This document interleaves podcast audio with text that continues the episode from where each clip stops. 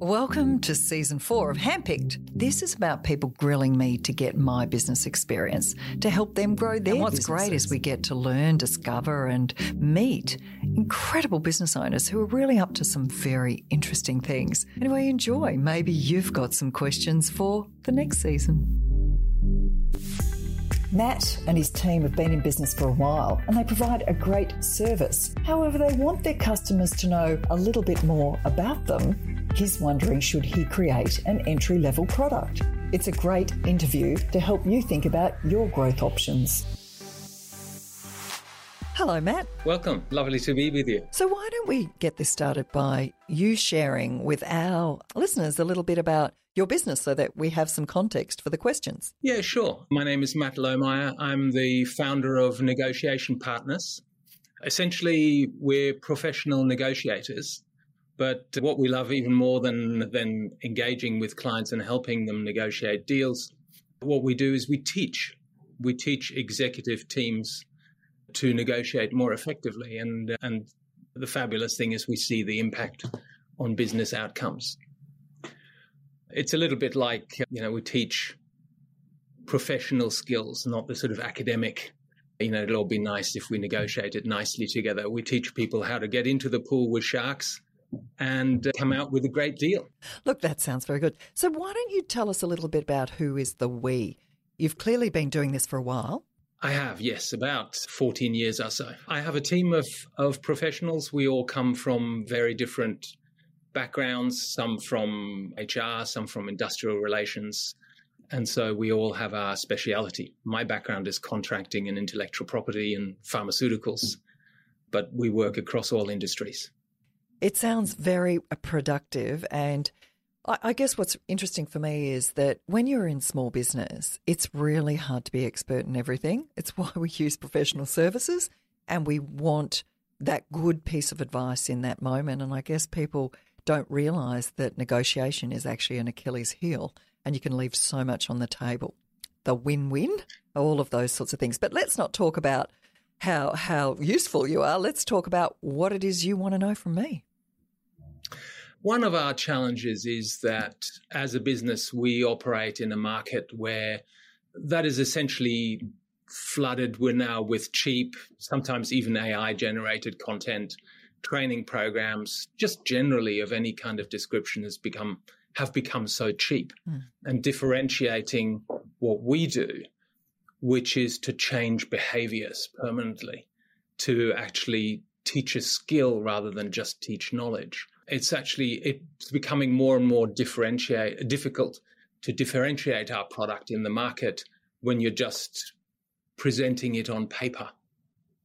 And so how we'd be interested in your advice on sales and marketing of premium products that, of course, command a premium price in a market that is awash with you know cheap and online products that may tick the box of yep i've taken 10 people through negotiation training but actually that don't actually deliver a business outcome and that's really that's really the point it is about what level of customer promise or that you can deliver. Like, you know, as a result of doing our programs, X will happen.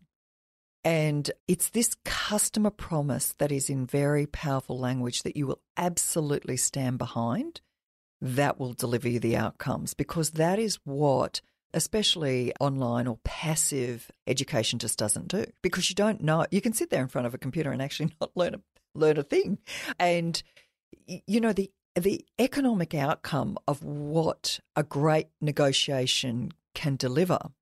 The other thing is, I just, I just, I just feel like it's one thing to learn, but it's another thing to put it in practice.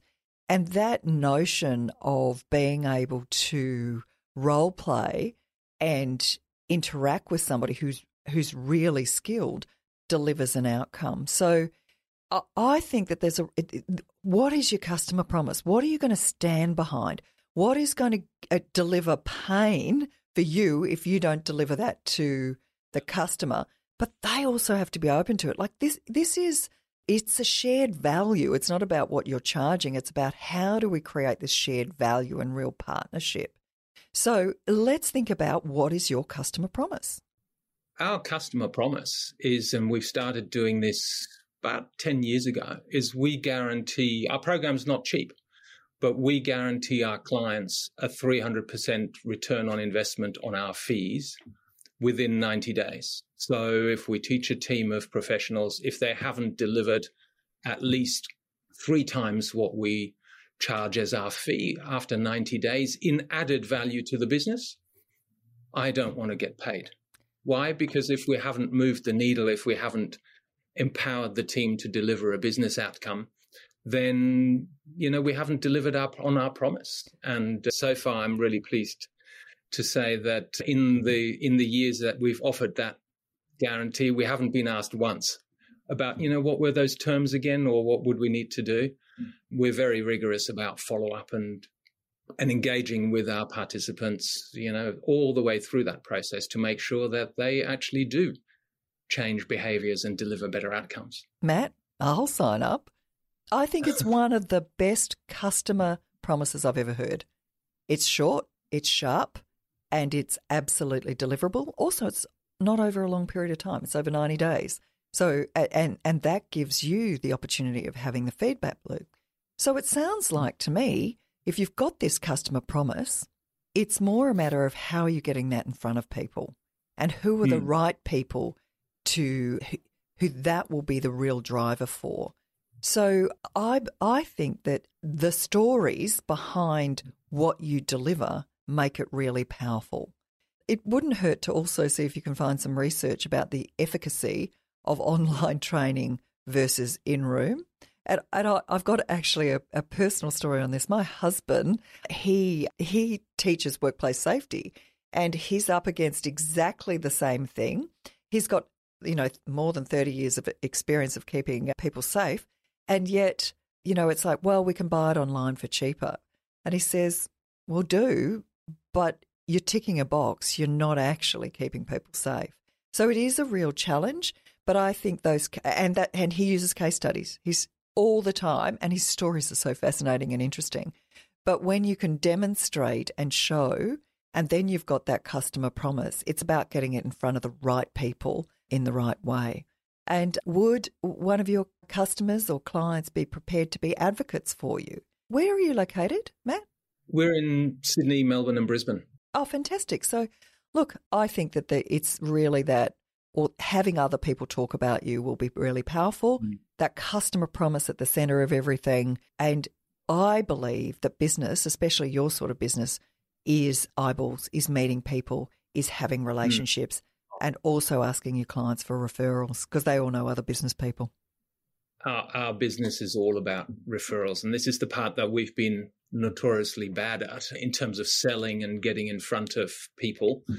All of our business is through our client, our existing clients ringing us up, and when people move, coming into new organizations, having a look around and going, "We've got to give Matt a ring because this isn't this isn't operating like it should be." So we we but we need to do better, and I guess it's to to step out of just the word of mouth. Absolutely. And we're not sure how. Yes. Or who might be able to help us with that. What's your second question? Second question is really about building a brand because we have a, a, a, premium program that changes behavior, but there are some elements of what we teach that would be amenable to an online kind of approach or a, or a second line product.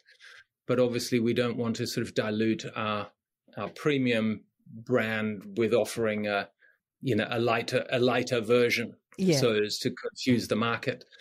Do you have a suggestion or recommendation about how one might develop such products or markets? Is that better done with a partner who's already playing in that space?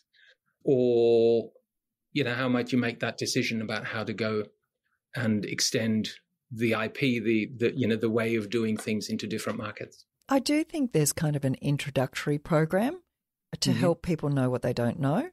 Um, and yep. doing that online and distributing it through partnerships would be really valuable. So when I think of how would you access business owners who could benefit from this, then who's already talking to them? Is it the banks? Is it or BizCover? You know, who else is is talking to them already? So I think that that could be really quite interesting to have this introductory, you know, it's behind a paywall, not very much, but then you're building a database to then start saying, we're hosting a seminar at this time, or we're, we're going to be in your location, or and also looking for those speaking opportunities, looking for how you can get in front of people to share. I mean, uh, the reason why I think what you do is so important is when there's so much pressure on people's margins, then every dollar counts. Everything should be looked at. And so, you know, they don't, they don't know what they don't know. So I, I, hmm. you've got to get out there and start talking to people, but get on stages, offer to go to conferences and being speakers, go where business owners are, looking at partnering. And, and I think that that is, is a really exciting thing to produce a, a introductory. These are the fundamental steps of what you must consider when you're coming to a negotiation. And, you know, have it as a really kind of introduction, but then use that also to get people into your programs. Do you run public programs? In other words, would you have many businesses in the one room? We would love to do that a lot more than we do, but we're very busy with in company programs and large corporates. So public programs are a lot of work in terms of, you know, for a small business to sell and and to and to fill. And so we haven't really built the the funnel or the referral pipeline, if you like. Mm, sounds like you've got a bit of um, work there. And I'd say find, yeah. finding other people's audiences and getting in front of them will be the next step. So, what else have you got for me? One more question about bringing, because part of what we do, the ability to negotiate is not a business skill, it's a life skill. And one of my my dreams is what I'd love to do is to be able to develop a program not for the senior executives that we're currently working with, but a program that can be taught at at school or maybe in the early stages of university education who give people the skills to do this you know to know what negotiations are about how to run a negotiation how to manage one how to remain calm and in control and confident as they play. Not when they're 45 years old and in senior management positions but you know when they're when they're early on in their careers or even at school. But i'm no expert in that space. Uh, and Any i guess that I, I think that's the key word yeah exactly. There's a lot of people selling programs into education eh, eh, throughout the spectrum. And so it, I, I suspect that you need to find who are the experts who are already offering programs into schools mm. and then have this as an addition. I, I, I know a woman who is running sex education programs into Victoria, and you know, just even getting the airtime is really, really hard with overworked mm. education system. So getting on the agenda is the hardest thing. But if you are an added suite and effectively you're licensing your content because having the capacity to do that. It's the, you know, it's the train the trainer, which will, and you license your content, but find somebody who is al- already doing it. I agree with you. I think we need public speaking skills in schools. Yes. And we need negotiation skills. And sometimes these things kind of slip in, into the commerce subject or the business subject that they might have in the in the more senior years at school. But it really starts at a very young age. This notion of of, of how we navigate relationships, and and that's what this really is. So, may I suggest to you that you find somebody and you license your content and look for that. I on that branding thing though, I do think with anything you do, um, making sure that you are really clear with your iconography and how you're using everything as leads in. Because I could imagine, you know, if young Jill gets her negotiation skills and she goes home and now she's negotiating with mum for a pay rise on her pocket money, mum might say, Well, exactly where did you get this skill? And she'll say, oh, Actually, it's these are the leaders in negotiation skills and we got it at school. And she's going, Oh, I could use that in my workplace. So everything is connected. It doesn't matter where it is. So uh, do remember to really own that. Where did it come from? Australia's leading XYZ who are committed to making better outcomes in negotiations. So you you would suggest using the negotiation partners brand even on on the on the introductory programs? Absolutely. Absolutely, because it gives you the authority. And I think that's really, really important. And everything should be should be branded because it gives you an opportunity. You never know where things are going to show up. And it's a really great name. It's really clear. This is what I this is what we do. Yep. And this is the outcome. Thank you. It's been really wonderful having you on the show, Matt. Congratulations with your business. Keep going, keep growing. And I look forward to learning about how our kids are going to negotiate. Oh, those poor parents out there. Well, it's about 94% or so of senior executives we work with because we ask the question how would you define negotiating? What do you understand? What is it you do when you negotiate? About 94% of the senior execs we work with don't actually know what it is they do when they get into a deal. That's one of the first things we do and show them. So it's it's a fascinating journey. Thank you. Fantastic. Thanks for coming on the show. Wow, thanks for listening. Surely there's someone you know who could learn from this too. Please share. Remember to subscribe, and we look forward to having you on the next episode of Handpicked.